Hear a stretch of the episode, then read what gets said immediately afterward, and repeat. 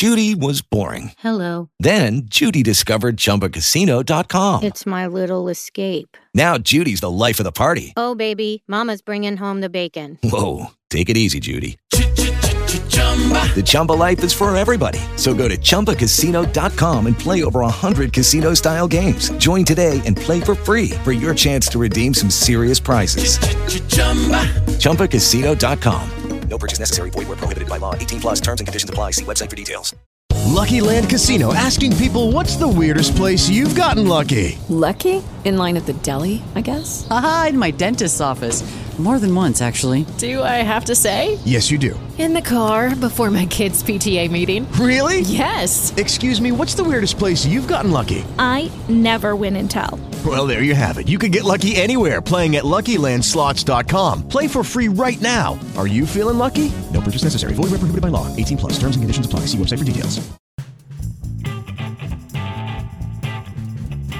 For those who seek adventure, this is the Buffalo Roamer Podcast, sharing the people, places, and moments that make a life on the loose worth living.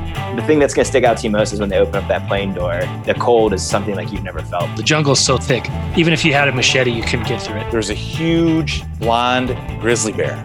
And when it saw us, this thing put its head down, stomped on the ground, and hissed like an alligator. I just crossed this brutal stretch of desert and I was really suffering. I'm your host, Will Collins. I'm an adventurer, outdoorsman, and roamer of wild places. I've backpacked the Brooks Range, rafted the Grand Canyon, and have canoed from source to sea both the Mississippi and Yukon rivers. I live for adventure, travel, fresh air, and diving into the unknown.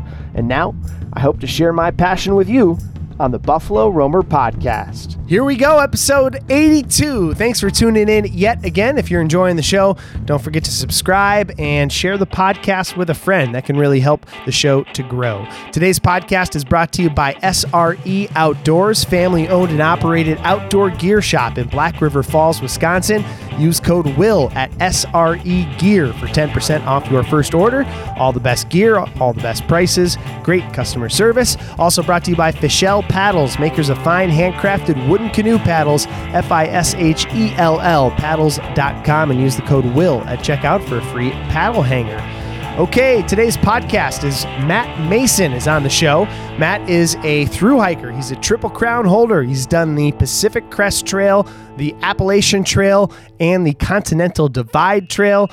He's a good dude, and I enjoyed talking with him. Uh, his buddy Todd Operdude, Todd, shout out, uh, introduced Matt to the podcast. So thanks, Todd, for uh, for hooking us up, and enjoyed talking with Matt. Uh, before we get into it, I do got to let you know that the views and opinions of this guest do not reflect the views or opinions of the United States government, the Department of the Interior, the Department of the Defense, the Department of Agriculture, the National Park Service, the U.S. Forest Service, the Bureau of Indian Affairs, Bureau of Land Management, or any private, municipal, county, state, or any firefighting organization. So there you have it.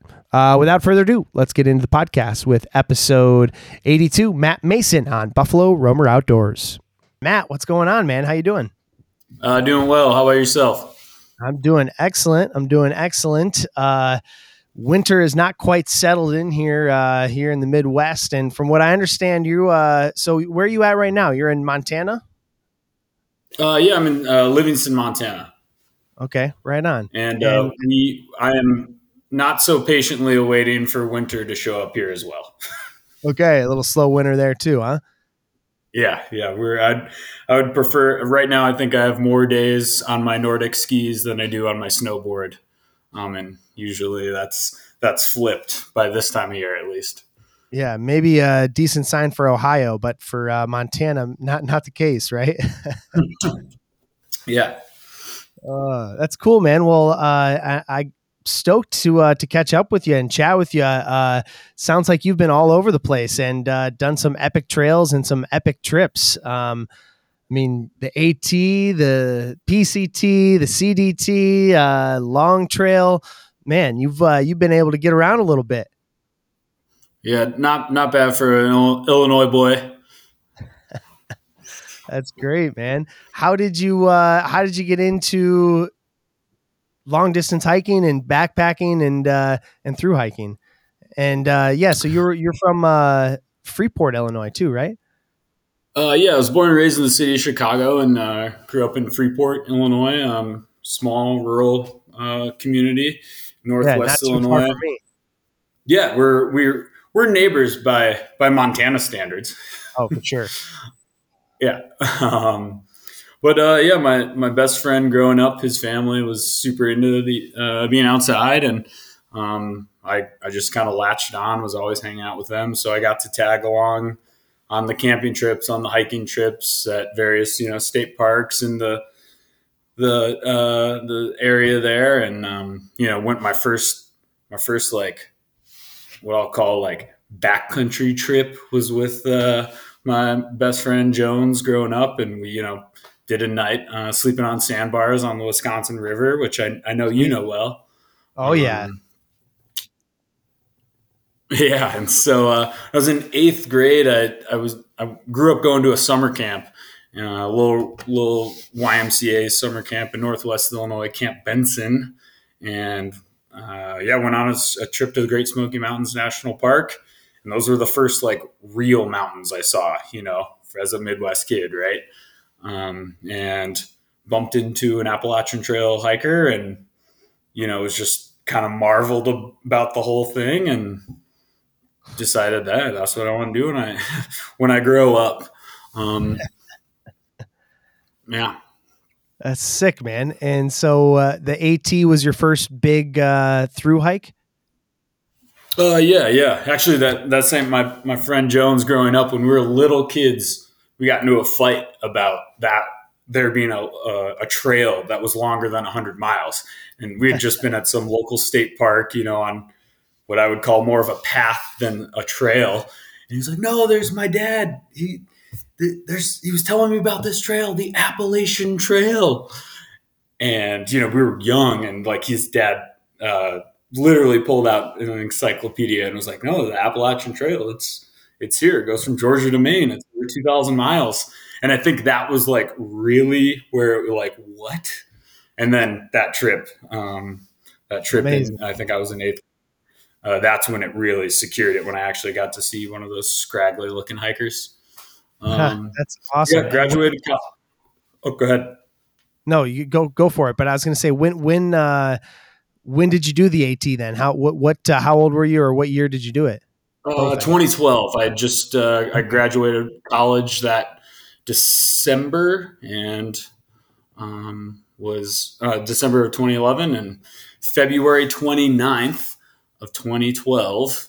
I was standing at Springer Mountain, and I think this year I'm bad at math, um, but I think this year is my third. Technically, will be my third anniversary because 2024 is a leap year.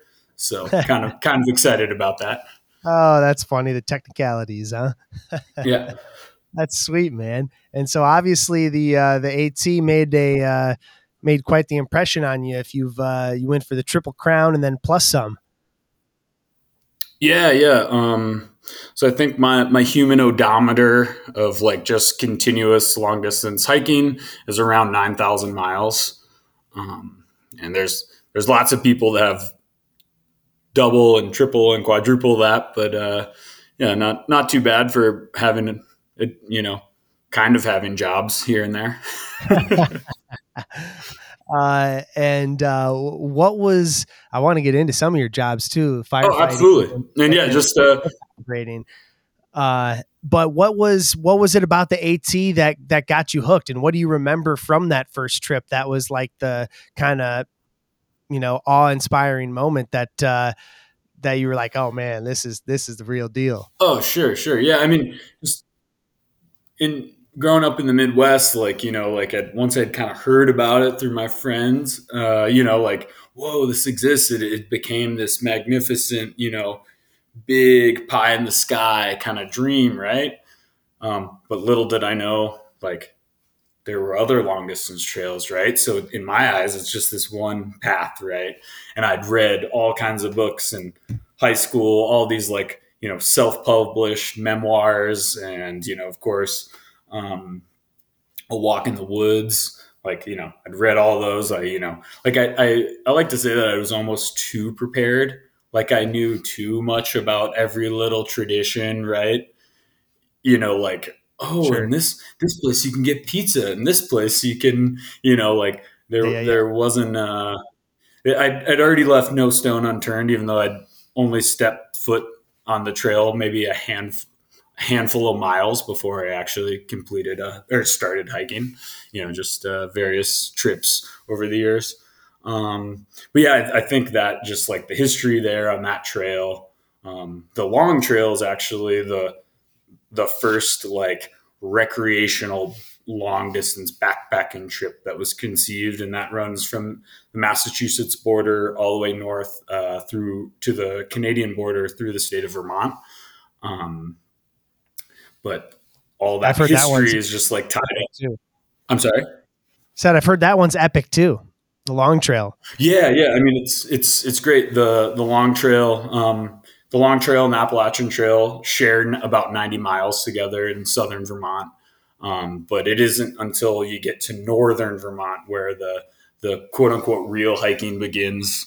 Um, that's some of the the most technical, rocky, rooty, wet hiking. Um, and when I, when I hiked the long trail, we actually went from the uh, from Canada to Massachusetts, going southbound, and with my friends that I was going with, um, who we'd met on the Appalachian Trail this the year prior, uh, because of some jobs and whatnot. We started uh, late or mid October, so we were above tree line with a foot of snow and there i am in my like little little blue running shorts like this is okay So funny. so Yeah, um That's awesome. I'll, Yeah. I'll never forget. Uh, uh, I was in, uh, in, in, I went to college in Colorado, and in California, uh, I went on a spring break trip, like a backpacking trip to Yosemite, and Mhm. um, it was like a low snow year in Colorado, really low snow year, and it was in the, uh, you know, in March. And so we were in Colorado, and we are like, oh, you know, if there's no snow in Colorado, it's California, like it's going to be like a beach, you know. and so we go we go out planning this whole route in Yosemite, and we show up and like everything is. They had a massive snow year. Like we didn't even realize that it's like legitimate mountains, like like in Colorado. And Oh, yeah. we, like we show up, the whole route is like you know twelve feet under snow, and we're like. Okay, I guess we're gonna have to uh, gonna have to make a make a change of plans here.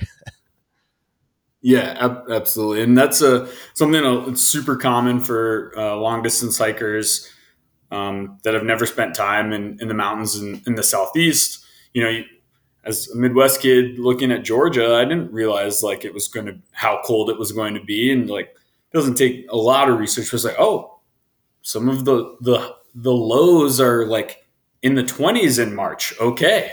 Um, and yeah, I, I would much rather take five degrees out here in Montana with low humidity than 20 degrees in in North Georgia or North Carolina uh, with all that humidity because it, it really is like a biting cold. How do the AT, PCT, and it's the AT, the Pacific Coast, uh, the PCT, Pacific Crest Trail, and the Continental Divide Trail, CDT, that make up the so called Triple Crown, right? Yeah. Yeah. And how do those Um, compare? Yeah, there there's a lots of like metrics and like kind of catchphrases people um, kind of say, but like just very generally the from um, you know it's most common for people to hike the Appalachian Trail first um, because at one point in time it was the most popular in like just like house you know household name popularity. Um, the Pacific Crest Trail, you know, was like just didn't have that name recognition. Even though for some folks, like it's it could have been in it's in their home state and they might know about the AT, but not even know about the Pacific Crest Trail. I mean, California is a massive state, right? So, um, but uh, yeah, the, the I mean the similarities, you know, it's they're all long distance trails. They're more or less all continuous. You know, there's road walks on all three of them. Some of them shorter, some of them longer. Um, but uh, yeah, I, I would say the you know the Appalachian Trail is the easiest in the sense of navigation, right? Like if if you have a head on your shoulders, you could even do it without a guidebook if you really wanted to. You know, I mean, there's signs everywhere. It, there's ample water. Um, there's there's of course some some tricky spots, but um, pretty dialed on that. There's a huge infrastructure around the trail, so like when you go into towns, people know who the people with the backpacks are. You know, Right. like it's there. There, I mean, hell, there's a small economy based around the couple months that the bubble of long distance hikers are passing through towns. Um, and then the Pacific Crest Trail, um, you know that that is kind of like I mean it, it is in my very very humble opinion it's the easiest because Oh, really? it's just oh it's just eh, it's the trail the trail tread you know I, I used to dig trail for a living i mean the trail tread and how it was designed and at the grades it was designed is perfect Wow. there's there's not there's not a route that crosses that thing i mean it is like i joke that it's just pea gravel from mexico to canada it's That's just interesting. That's funny. you know of course of course there's technical Yeah, yeah, yeah, stuff in there, but it the the climbs are very graded. Um, you know, the the public land corridor on the Appalachian Trail when they were constructing it was a lot more narrow. So some and it's so old that they just used to build trails straight up, straight down, or at grades we wouldn't build a trail today. Um, so you know, because when you build a, a really steep trail, it essentially becomes a water slide and erodes your trail faster um, and is less enjoyable to hike. Um, and then the the Continental Divide Trail, uh, you know, is like is is uh, much more of a wild is more wild than the the two other trails. Um, not not to say that it doesn't have like really you know there's some world class hiking trails uh, like trail that it's on, um, but that's definitely longer water carriers, less infrastructure. Um, you know, the only time I've ever uh, gotten signs of hypothermia ever was in the Never Summer Wilderness in northern Colorado in early August. you know, like it, it it's just it, it's brutal. And then literally less than a week later, I was in the Great Divide Basin in uh, Wyoming, and it was like hundred degrees, and you know, we were I was drinking hot hot water from uh, from my water bottles. You know, What what's the general route of the Continental Divide Trail? Obviously, you know the Continental Divide, and you can think about it like uh, you know on a, on a map, but uh, Yeah. I couldn't tell you like exactly where it goes. Yeah, absolutely. So, um, you know, all long distance trails have a, a terminus. What some of them are, you know. So uh, I hiked it um, northbound. So I started down in New Mexico. There's uh, the boot heel of New Mexico. There's actually a section of the border that of the U.S. Mexico border that runs north south. So it starts there and meanders all the way, kind of jumping sky uh, sky islands, these awesome mountain ranges um, through New Mexico and um, weaves its way up to the San Juans in southwest Colorado. And from there, jumps on to the Colorado Trail um, and works its way across Colorado, then kind of diagonal through Wyoming there. And uh, the official route then kind of follows the border of Idaho and Montana before ultimately catching the Bob, Wilder- Bob Marshall Wilderness and Glacier Park uh, to Canada Sounds like some and gnarly um, it's when they yeah yeah it really is. And, and one of the one of my favorite things about the continental divide trail is there historically has been a culture of like choose your own adventure. So you know there can be you know from town town a to town b you know there can be four different routes you can go and you can cut between them. So it it what's awesome is you know it's likely that there aren't too many people that have hiked the exact same continental divide trail but you know i still that- walked from mexico to canada Right, you right, know, right. i just have and a- that's partly because because the trail systems are just so good uh, that you can link up with different trails at different portions in the west there. Um, No, well, some of that was out of uh, necessity. Is some of these, you know, the Continental Divide Trail is seeing a lot more numbers uh, than it has even ten years ago. Um, and you know, with the the beauty, the the blessing and the curse that is the smartphone, right? That like all the maps can be at your fingertips. Um, people have decided, you know, oh, I can link this Forest Service road to this trail to a little, you know, cross country.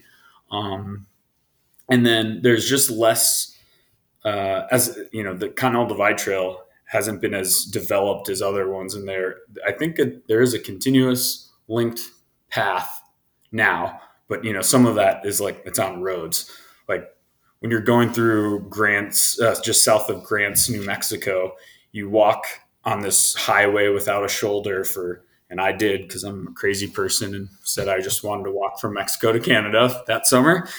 Um, but you're walking through two two different parcels of public lands on the side of this highway, on either side of the highway, and it's just like, oh, in like 20 years, there'll be a wonderful trail built right over there. But un- until then, tick tick tick tick, just me and my trekking poles walking against traffic. That's funny. Um, and it, yeah, but that is something that I, I, really, really enjoyed about that trip. Uh, was just the the choose your own adventure, and you know, having a couple different data sets to look at to see what other folks have done.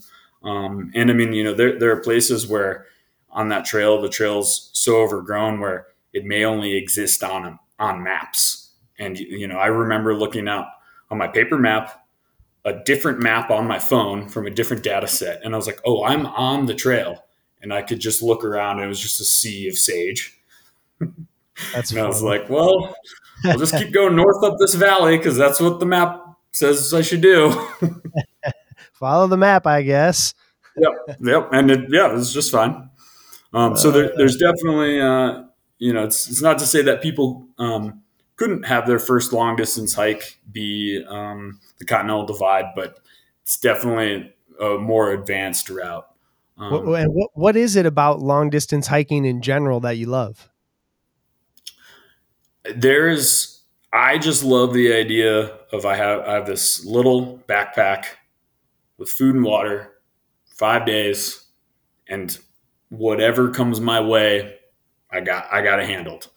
Um, there, there's just a real freedom that I find that just so alluring and you know it's a very romantic idea like just there you go. Totally. um, it's it's it's not to say that there aren't ups and downs. It's like it's not all literally you know world class views and like great trail and you know like it, the monotony of walking across the countries sets in you know um that but i just i really that that real freedom that you have um I know what you just, mean. I, I, love it. I, I know what you mean. It's I yeah, it's the exact. I feel the exact same thing uh, when I'm going on a canoe trip. It's like uh, you know, every time I go on a trip, especially if I'm guiding and taking other people, uh, it's like I'm so stressed about like packing, making sure everything, making sure I got everything, making sure I got enough food, making sure I got this, that, you know, are all the logistics taken care of. And then as soon as we have all the boats loaded, and you push off, just like that moment of pushing off. And it's just like, all right, we got everything we need. And even if we don't have it, it doesn't matter. There's nothing we can do now. Uh, we're, we're floating down river. We're going to have the time of our lives for the next, yeah, you know, five, ten, three, five, ten days, whatever it is, 100 days. And uh, we got everything we need. We don't need anything else. It's the best, isn't it? Yeah, absolutely. And, and, you know, there, I've when I hiked actually uh, when I hiked the Continental Divide Trail, I'd, there's a couple places that have just a general store and a post office, or just a someone that's kind enough in the community that accepts packages for long distance hikers. Um, It was in Pie Town, New Mexico, and I get there and ship my box, and it wasn't there. And I checked the tracking. I was like, "Oh, it's been delivered." No, no, no. I'm on the phone. I'm on the phone and this is a place that has three pie shops, but no grocery stores, you know, Pie Town. Um, and it, and I was like, but it's delivered. But, and I, I'm on the phone, I'm on the phone. Uh, the the UPS store in Bozeman, Montana, got a little confused and sent two of the same box two boxes to the same location. and, and there's no grocery store. Oh, geez. Yeah, there's no grocery store. So, um, you know, it's it's those moments that like you can't replicate that, right? And totally. What did I do? Hit hitched 80 miles to the nearest gas station in Arizona and bought 120 miles worth of food at the gas station and just figured it out. Oh man, that's hilarious. You know, I, uh, and, yeah. and the the best part is like you know on, on my end, like especially on a long distance hike, you don't have those. You don't have like generally immediate deadlines. You know, so you it's like ah, we'll just go with the punches. We'll we'll just totally. hit hit hitch way out of my way. like we'll just go for it. You know, so there there there is something that I just love about that. Whereas like you're never going to really get to experience that on a shorter five day trip. Um, yeah. And it's it's not to say that like I mean I I love walking with my backpack on and moving through the landscape. I mean it's I love it.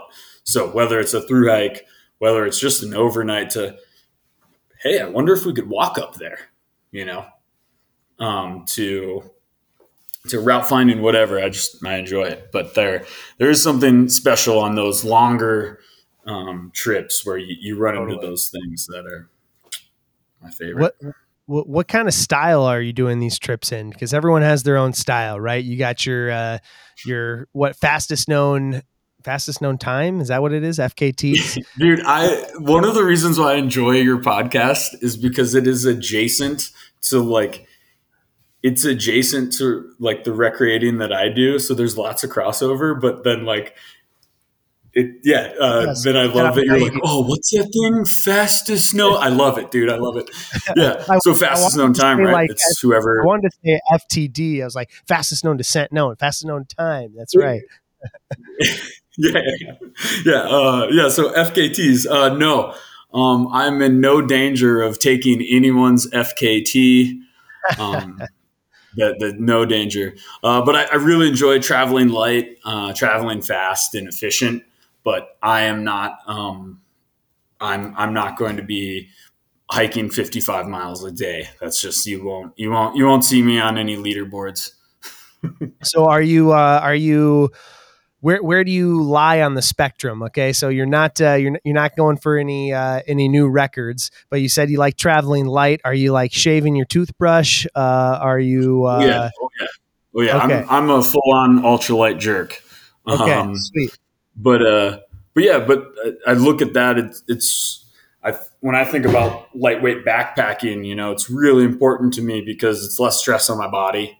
So sure. less stress means more miles per day. Um, and there, when it, when, you, when I come back, I immediately start thinking about freedom, right? If I just have less stuff with me, I can go farther. It's just, I'm, it's less cumbersome when I like, you know, there's been times I've been on public trans, uh, transportation with my little backpack and just like sits on my lap and it's not in anyone's way, you know? Yeah. Like, of yeah. course, I, I, stick out like a sore thumb with my like women's running shorts on and like bronzed, bronze tan. Like even even my Irish ass. Yeah, if, if if this Irish boy gets into the desert, I even tan a little. Uh, it, I'm sorry. I probably are we allowed to swear on this pod, on this? Oh show? yeah, let her fly. Let her fly. Okay, okay, okay. Cool, cool. I'm, Hell yeah. For for a firefighter, I've actually had a pretty decent mouth, so haven't said anything too naughty.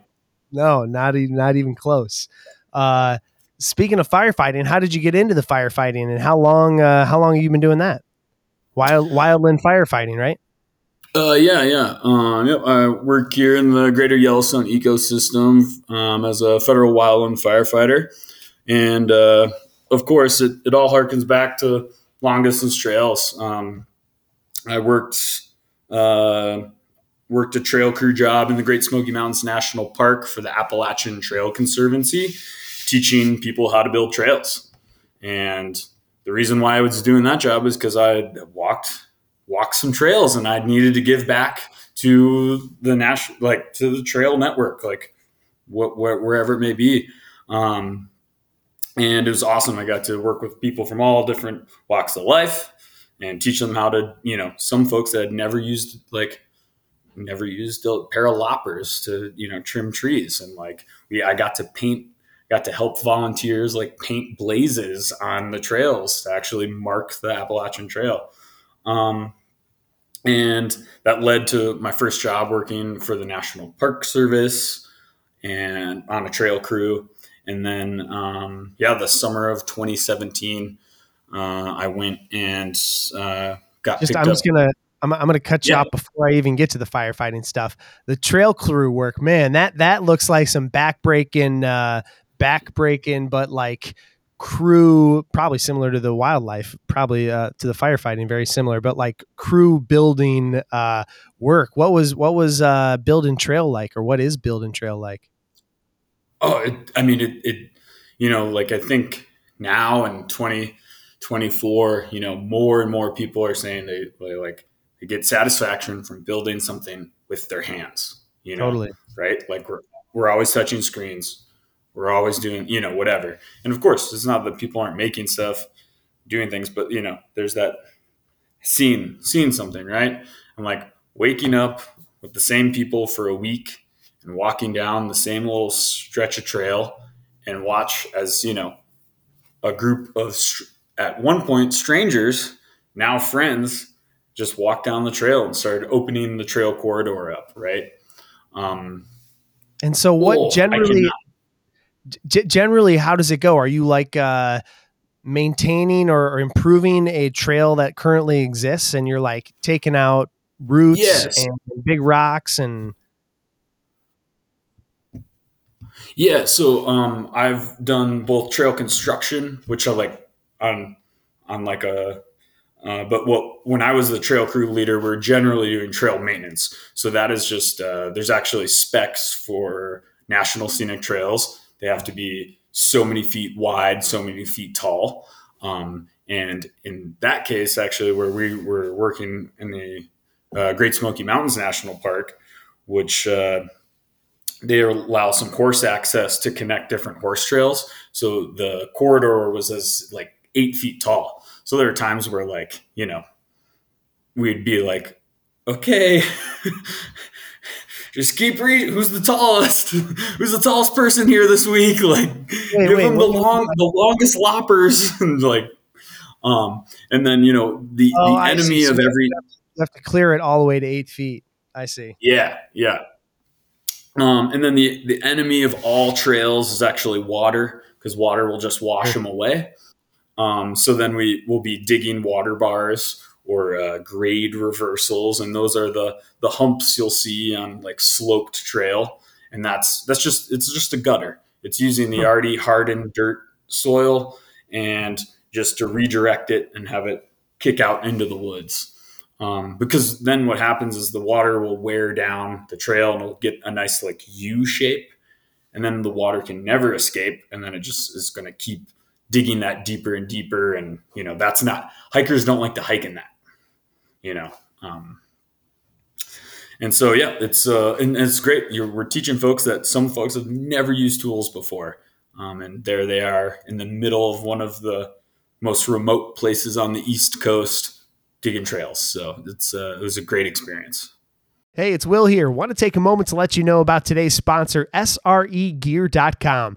SRE Gear is a family owned and operated outdoor gear shop in Black River Falls, Wisconsin, and they have everything you need for your next adventure. Whether you're camping, backpacking, hiking, paddling, or just getting out there and exploring, SREgear.com has the gear you need to get you to those places you love. I recently picked up a new Garmin InReach from SRE. I needed a new communication device for the guided canoe trips I've been leading. And after talking through a few options with the owner, Nick, there, he helped me sort out what I needed and get squared away. And that's one of the things that sets SREgear.com apart is the unbeatable customer service. Call or email with any questions and you'll talk with the owner Nick or someone there close to him.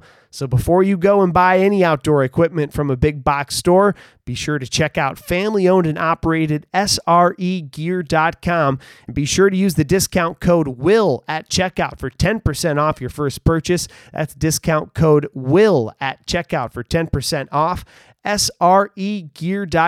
Great gear, great prices, unbeatable customer service.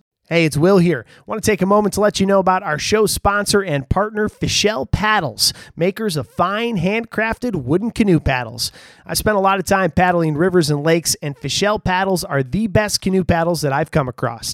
I use the Ray Special model myself, and I outfit all the guided trips that I run with Fishell paddles too, because I think they're the best. Each paddle is handmade by Greg Fishell at his shop in Flagstaff, Arizona, from a single piece of wood. What I love most is the shape and feel of the paddle. Other than being beautiful and efficient, it puts less strain on your shoulders and arms than a typical paddle would, while actually giving you more control and finesse with each stroke. Plus, the shape of the blade just feels right cutting through the water. All paddles are customizable from the type of wood, whether that's cherry, ash, or maple, to laser engravings, and my favorite, which is the leather strap that Greg pins around the shaft so that it doesn't get beat up as you run along the gunnels, prying off or doing the J stroke in the back of the stern there. So go get yourself a Fishell paddle now and feel the difference. Use the code WILL at checkout. That's W I L L to get a free wooden paddle hanger with any paddle purchase. That way you can show off and organize that new handmade paddle. Check them out at FishellPaddles.com. That's F I S H E L L paddles.com. Fishell Paddles, handcrafted wooden canoe paddles. I imagine the wildlife, uh, uh, wildland firefighting and the trail crews are similar in in and just you know tripping and like uh, being in the woods with people in general. Like one of my favorite things uh, for the Buffalo Roamer trips that I do, the guided trips, or just any trip, is like showing up on day one. Nobody knows each other. Everybody's strangers. Everybody is like a little bit standoffish, trying to feel everybody out and then by the end of the trip it's like everybody is like best friends you're taking numbers like uh you know it's it's just the best. Absolutely. I mean just you know that spending 24 7 together like there you're you're going to get that camaraderie uh yeah. And and it's um long distance hiking reminds me so much of trail building uh, on trail crews and working as a wildland firefighter, you know, and vice versa. It, it, it, it's you're having a shared experience, right? Sometimes it's euphoric, sometimes it's suffering. You're eating the same crummy food, you know. You get you get the same kind of that camaraderie of the group, those in jokes. Um, yeah, and it's it's uh, it, it's yeah, it's it's all in, like all immersive, both both long distance hiking and like the fire crew. It's just like this is kind of your world for now. Um, so, how does the fire has, how, how, does the fire crew go down? Like, how, tell me about uh, like a typical summer. What what would happen, and you know how big your crew is, and what you're doing. Yeah, yeah. So I work on a, a federal wildland crew of. Uh, when fully staffed, we'll be about 10 people, and uh, we're a helitack crew, so we use uh, a helicopter. And if you've, if anyone, any of the listeners ever watch any ski movies, we use an A Star, which is what most of the time you'll see. Um, it's a smaller helicopter, uh, but high performance aircraft uh, for high elevation flying. And because where we are, you know, we have peaks up upwards of 12,000 feet, and we are also can go anywhere in the U.S. So it helps to have something with a little more uh, performance. But yeah, so we do uh, we fight fire, just you know, like any any other fire crew. Uh, but we're also able to uh, do a technique called short haul, where we clip a 150 foot rope to the belly of the ship and to two people with harnesses on, and we can insert for rescue in case someone's injured on the fire line and we can also use this for like search and rescue uh, you know applications outside of fire.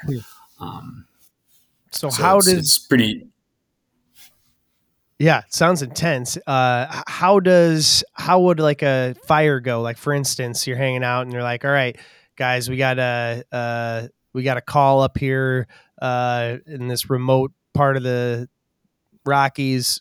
Go. Yeah yeah. Um, so, you know, usually we're, we, our days pretty, pretty normal. It's, it's very similar to hiking. It's kind of the same thing every day, but you never know what's going to get thrown at you.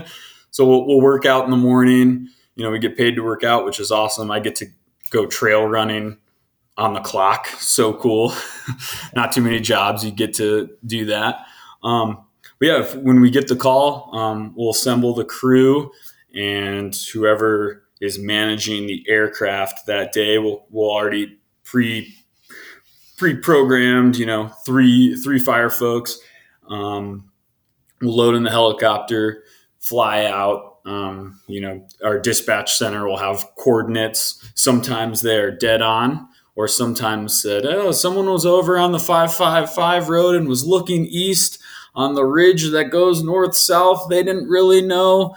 And you get to exactly what that has been given. You're like, "There's nothing here," and then you know we're as and it's it's pretty interesting when you're flying in the ship. You can some you cannot see the fire, but you'll you'll smell the smoke.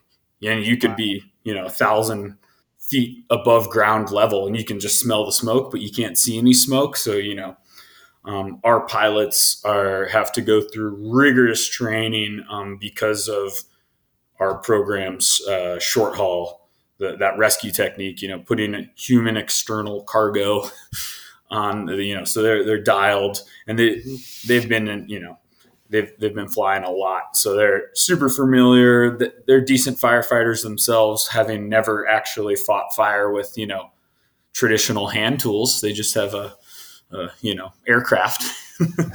Um, and once the fire is located we'll drop everybody off. We'll set up um, a 144 gallon bucket and uh, we'll start hiking into the fire.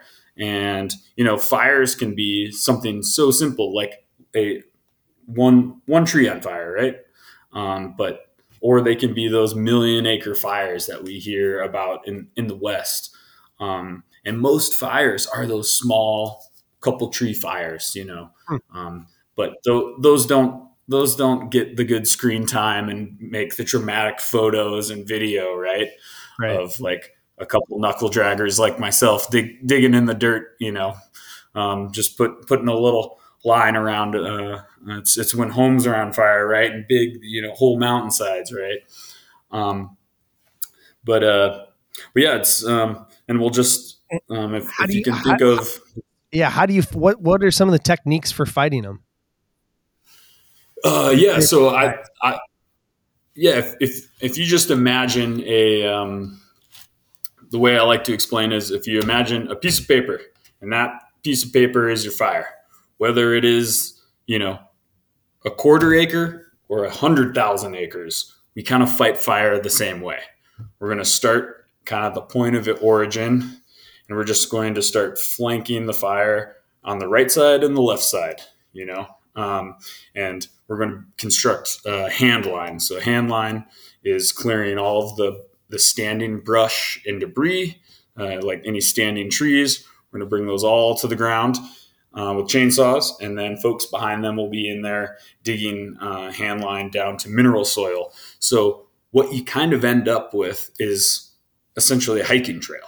You know, it kind of looks of you've got this cleared out area and just a strip strip of mineral soil there. Um, and uh, you know you slowly go around the sides and if the fire is only literally two or three trees on fire it, it's very simple and can be done really quickly. And then when you have like our helicopter with putting water buckets you know putting buckets of water um, on it you know think you can wrap things up pretty quickly. Um, but what's interesting or i find i just love is it it scales so instead of it just being you know four of us on the ground in one helicopter, it can be multiple 20 person hand crews. And instead of it being, you know, one acre, it's 2,000 acres. Instead of one aircraft, it's four aircraft. And it just keeps kind of scaling. Um, just seems so, so wild. Yeah, put in, like, I mean, it, it makes total and complete sense, but it just seems so wild that, like, the way that you end a massive wildfire burning across half of the country is literally just a crew of freaking guys out there busting their ass, freaking digging a trench next to a fire. like it just seems so wild. Yeah, yeah, it it, it is. Um, and uh, and th- that is like what I just described is the the most basic, the most like textbook kind of. It gets real complicated real quick. Um, well, literally well above my pay grade, like no, literally above my pay grade type stuff. Um, where I am just like one of those little cogs in the system, you know, um, and just plug and play.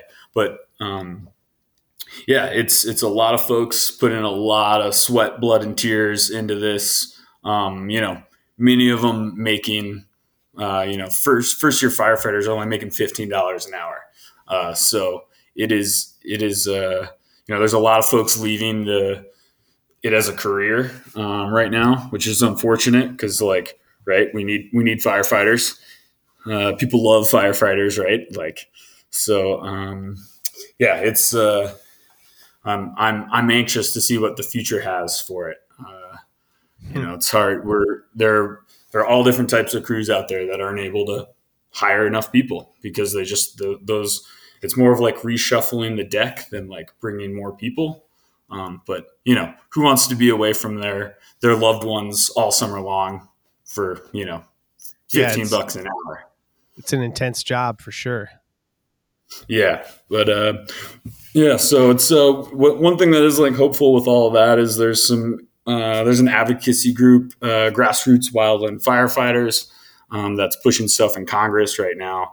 Um, you know, the National Federal uh, Feder- the National Federation of Federal Employees, the union that represents me, has been doing a lot of stuff too to like increase these benefits. And you know, it it's funny though, like most folks' jobs, they go their boss, "Hey, I did X, Y, and Z. Can I have a raise?" I have to go through Congress to get one of those.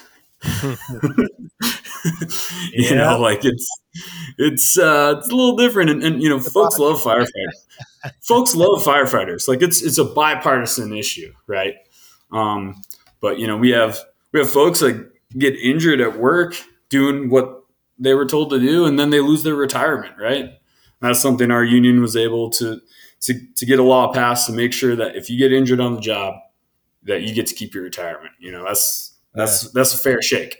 Um, Yes, in, would- my eyes. So I would um, think yeah, so, There's there's a lot of stuff going on with that. Oh, go ahead.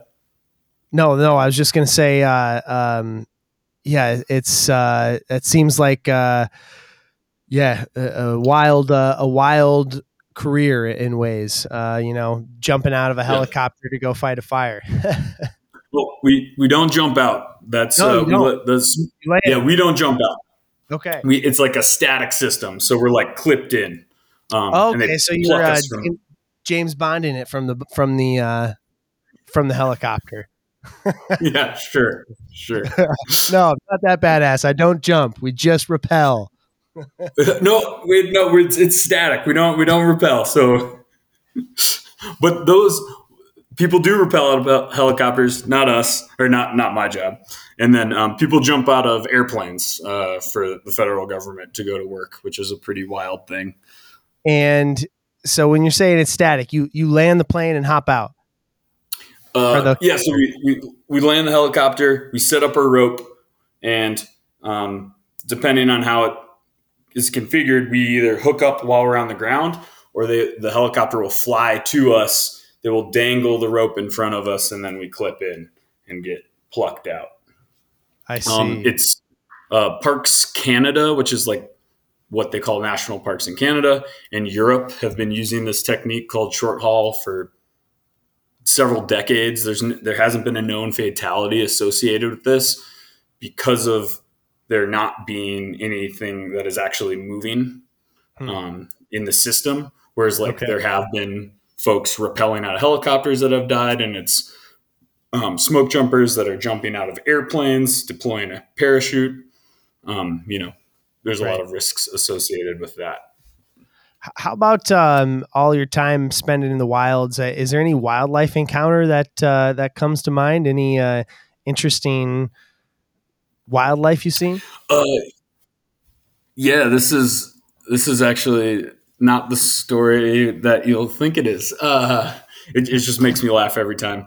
In the fall of 2022, I hiked the Superior hiking trail, which goes from the Wisconsin border um, all along in Minnesota, all along the coast of Lake Superior. I mean, not on the coast, but you know, it's Sure. the Lake Superior is omnipresent. Um, the beautiful trail, um, you know, and like being a kid from the Midwest, I I was so stoked. Oh, I get to go hike in the Midwest and like do something more than just like a couple hours. This is awesome, and not just be you know going in circles. um, but uh, I can't remember where I was. Somewhere outside of uh, Two Harbors, Minnesota. And I was I was night hiking, um, looking for because there's designated campsites, which is really nice. Like you just every couple of miles, there's another place to camp. And I, I'm walking and I'm look got my headlamp on and I look and I see these two pair of eyes reflecting back at me. And then my Montana brain immediately reaches for my bear spray, which doesn't exist because I left that in Montana because I'm not in grizzly country. and I was like, oh, it's just a white-tailed deer. Oh, perfect. Perfect. Great. Just a good Like- old whitetail. Yeah, yeah. Once one once you spend enough time in, in grizzly country, you know, there is a level of uh of edge that I'm like kind of always on. Um I 'cause I'm remember not, I'm on trying to mess with I- on the uh, Mississippi, uh, I hadn't spent too much time in the South before, and so uh, canoeing the Mississippi. Uh, I was in, I think I might have been in Mississippi, and I was camping one night on a sandbar on the edge of the river, and I kept hearing rustling like right along the edge of my tent, and it sounded kind of big and. I had no idea what it was, and I heard it for like uh, uh, all day almost, and all through the night could not figure out what it was. And then uh, I ca- I opened up my tent and I like caught a glimpse of it, and it was an armadillo. I was like, "Boy, I'm in the South now, freaking armadillo! Never seen one of those before." I'm sure everybody in the South is like, "What the hell is this Yankee talking about?" That is amazing. Yeah. Um, but uh, I, I think I've probably told. I know I've told this story elsewhere, but it, it's worth a retell. Um, the the wildlife uh, encounter that I had that's probably the most memorable is I hiked the in 2014. I hiked the Colorado Trail, which goes from like West Denver to Durango, and um, we had, we were up at Monarch Pass and we just went in and out of town really quick. And I just was like, wanted to charge my phone a little more. So there's some sort of restaurant there, kind of like tourist attraction thing. And I just, long distance hikers and probably uh, any long distance person in, in these times is good at finding outlets. I'm sure you were able to find outlets on your Mississippi trip. Like you just like, oh, there's an outlet under that table. I just know there is. And boop, Right? we just we know we, there. There's these these are these skills, and so I'm I'm plugging in, I'm charging, and daylight or we're losing daylight, and we knew it was going to be a full moon. In this area, the the trail is all above tree line, and and when it is ducks in the trees, they're very sparse, so you just have this beautiful moonlight. And so my buddy JC, him and I have hiked almost three thousand miles together. Um, one of my dear friends and he goes up ahead. He's like, "Hey, man, I'll I'll leave. I'll go pitch my tent. You know, when I find a spot, whatever." And we have this little system where we leave our poles on the trail, and then you know you go find find your buddy. So I get all charged up, and I'm walking. I've got my headlamp on my head, but full moon, so it's now it's dark, and you know I, I literally have a moon shadow. I'm walking, and I just kind of have this uncomfortable you know, like feeling like I'm being watched. Something's watched. Oh, this is this isn't right. And I'm like, ah, whatever, dude, bro, chill. There's nothing out here. You're fine. You know, just walking along, and before I know, I'm like, okay, no, no. I throw my headlamp on. I look up the slope. Nothing. I look down the slope, and I just see these two green emerald forward-facing eyes. And I was just like, Emerald. hey, hey, bear, get out of here. Fuck you, bear, get out of here. It wasn't really interested. And I was just like, huh. Okay, I've like kind of got, I've got the, the uphill advantage, right? And I like kind of like sheepishly just kind of like kick some dirt. And it, it's far enough where I, I can't see its silhouette. It's just the two eyes. I'm like, bear. And I just, you know, start yelling and okay, it's not moving. So I turn my headlamp off and keep walking. Like it didn't care, you know. And there I just tr- immediately turn my head to the side, look down slope, hit the light, and it's right there. Oh, geez. And I was just like, what the? And I'm like, and this time I pick a real rock up, pick some gravel up, you know, hit it with, try to hit it with the rock, try to hit it with the shotgun gravel. And, uh, you know, it's just like not really doing much. I was just like, what the hell? Like this thing's following me. I was like, only, only if, only if like a, a mountain lion follows, like bears don't follow people. And I was like, oh shit, what do you do when you see a mountain lion? like what's, and I was like, okay. And then I was like, no, no, no, it's a black bear. It's a black bear. And I was like, we're just going black bear protocol.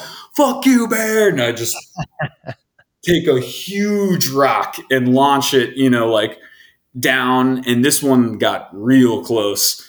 And the way those eyes zigged and zagged, that that was that was cat like is the only way to describe it. And my, I'm just like immediately my heart is just pounding. And uh I was like, get out of here, and just make all this noise. And I pick another rock, throw it, and it just its eyes, you know, slowly illuminated, became became like a half came a half moon, just like a crescent moon shape, and into the night. Jeez. And then I'm just like, what the fuck do I do now? Right? I don't. At least I knew where it was. you know, like and it's like okay, just pucker so up and try to turn my headlamp. Yeah, yeah. I just turn my headlamp on, and I'm just gonna, you know, this time I'll we'll just keep the headlamp on. The, the romantic uh, night hiking under moonlight is done. And I'm, I'm just walking, and my heart is just pounding. I'm walking, I'm walking, and I see, and all of a sudden, I see my buddy's trekking poles on the side of the trail, like I have literally hundreds of times in the nights that we've camped together. And I jumped back and let out like, ah! like I was going to fight this inanimate object. on edge. I was just on so I was on edge, and I just hear like, "Dude, you okay? What's going on?" he comes huffing and puffing, and uh, yeah, so uh, that sounds like a memorable one. Yeah, and that that uh it was and that actually the Continental Divide that was also on the Continental Divide Trail technically because that's where those two trails overlapped. Um, but yeah, was, cats uh, are shifty, man, huh? Yeah, yeah. And uh, I mean, they're a powerful, powerful creature. Um, very, very hmm. impressive.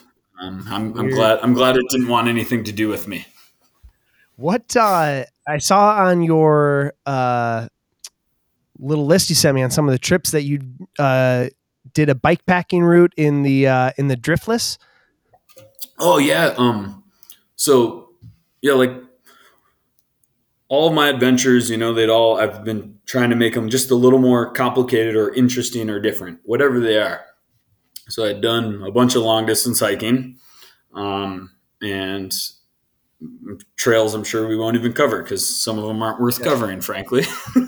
it's just walk. It's just walking, man. It's just walking. Um, but uh, so I was those routes, uh, even with the CDT, of course, you're gonna. That's cool. You get to choose your own adventure, but you're still kind of in this confine of the divide, right? Um, and with this, uh, I actually in this the fall of 2021 I did a 500 mile loop through Illinois, Wisconsin, Minnesota, and Iowa, and back to my mom's house, uh, in where I started in Illinois, on on a bike. Yeah, um, uh, on a bike, and so it's a gravel bike, so it looks like a normal road bike, but it has a little bit wider tires, and it it had you know again as being someone that's very serious about carrying less gear so I can move faster. It's it's pared down. It's not the big like panniers you see on the sides of the wheels and like lots of stuff. It's uh, pretty agile. Um, what was so what's so great about that is if I thought I thought the Continental Divide Trail is like kind of choose your own adventure. This was literally make up your own adventure. so I, I spent I spent about a week and a half after the fire season just like looking at you know all different types of mapping resources like there's gravelmaps.com is a place where you can anyone can just say hey this is a gravel road and you can draw a segment on there and then i was cross referencing that with like google earth and like gaia and strava and all of these different like things and i, I just made this route that was predominantly gravel roads or um, you know in the midwest they're they're very lucky lots of rails trails so I got to ride on uh, ra- rails trails a lot through northern Illinois and southern Wisconsin. Um, it was it was awesome. It was it was delightful. Uh, it, it, that that trip was. Uh, I kind of tend to just go all in onto things, and um, anytime I've talked to other like people that have done bike touring or bike packing, they're like, "Wait, wait, wait! Your first trip was a trip that you made up yourself, it was 500 miles and in the late fall, early winter. And I was like, yeah, ignorant, ignorance is bliss here. Didn't know. Didn't know. Um, um, it was a, it was nine days. And, um, so, so yeah. Um, and some of those days were kind of, I like my, my grandmother lives in Madison, Wisconsin. So I just biked from my mom's house to my grandma's house, which was like, you know, 60 days. And then I went and met a buddy uh, and at his place near um, Baraboo, Wisconsin. So like some of the days were like much shorter than I would have like liked, but you know, I wanted to see if it was so cool. It's choose your own adventure. Like, um, but my, one of my favorite nights there was in, oh gosh, I can't remember the name of the town in Iowa, but Iowa's pretty well known in the gravel biking world. It has more gravel roads than any other state. Um, and so there's just awesome gravel and like why folks like gravel biking is because there, there's not a lot of cars and when there are there's just less traffic you know because um, yeah getting when when a vehicle's blowing past someone on a bike at you know 70 miles per hour and only there's a foot of clearance that, that's pretty scary. We as someone on a bike i know that i'm not going to live. Um but uh yeah one, one of my favorite nights there I uh, I like to like you know push the boundaries of like where can we sleep tonight. and uh, I, I, won't say the town. I don't know how the statute of limitations work, uh, but uh, I was like, oh, they got a they got a high school here with a baseball dugout. That works for me. and with my luck, they were having some sort of community event. The parking lot's full. There's people coming in and out of cars, and there I am there I am with my little quilt, all like, oh, hope no one sees me. Well, Matt, really appreciate the time, man. I'm going to wind her down. Uh, is there anything, last thoughts you want to leave us with? Um, yeah, I mean, I, I can't stress it enough. Just, uh, yeah, give your give your Congress folks a call in Washington and tell them you care about public lands and wildland firefighters because uh, it's we we we need some we need some fundamental changes for this to be a sustainable career uh, yeah, it's we we got we got to start taking care of our folks because everyone loves firefighters. We don't, we only show up when people call us, you know, and it's it's bipartisan issue. That's my favorite thing. It's just like doesn't matter what politics you're into. Folks love firefighters, so we're, we're here to help, and just gotta gotta make sure we have those staffing, um, and we're taking folks are taken care of because that's that's the right thing to do for our first responders. Absolutely, man. I'm right there with you. Well, thanks for the time, Matt. Uh, appreciate it, and we'll have to connect again sometime down the line. Yeah, man. Absolutely. Sounds great. Thanks.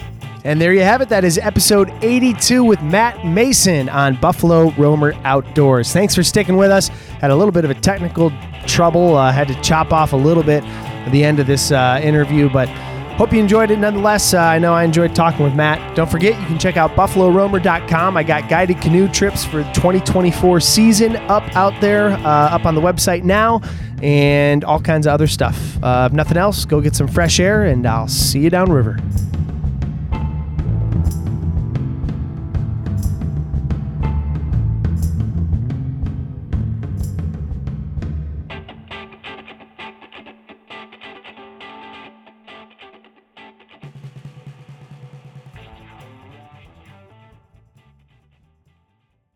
You only have a 401k, you're not getting the most for retirement. Wait, what? Add a Robinhood IRA on top, then they'll boost it by 3%. You can do that? And if you transfer in any retirement account, you get 3% on top of that. Is there a limit to the match? No limit. Robinhood Gold gets you the biggest contribution match of any IRA on the market. Sign up for Robinhood Gold at Robinhood.com slash boost by April 30th. Subscription fees apply. Investing involves risk. 3% match requires gold for one year from first match. Must keep IRA for five years. Match on transfers subject to additional terms and conditions. Robinhood Financial LLC member SIPC. Oh, oh, oh, O'Reilly! You need parts? O'Reilly Auto Parts has parts. Need them fast? We've got fast. No matter what you need, we have thousands of professional parts people doing their part to make sure you have it. Product availability. Just one part that makes O'Reilly stand apart. The professional parts people. Oh, oh, oh, O'Reilly! Auto Parts.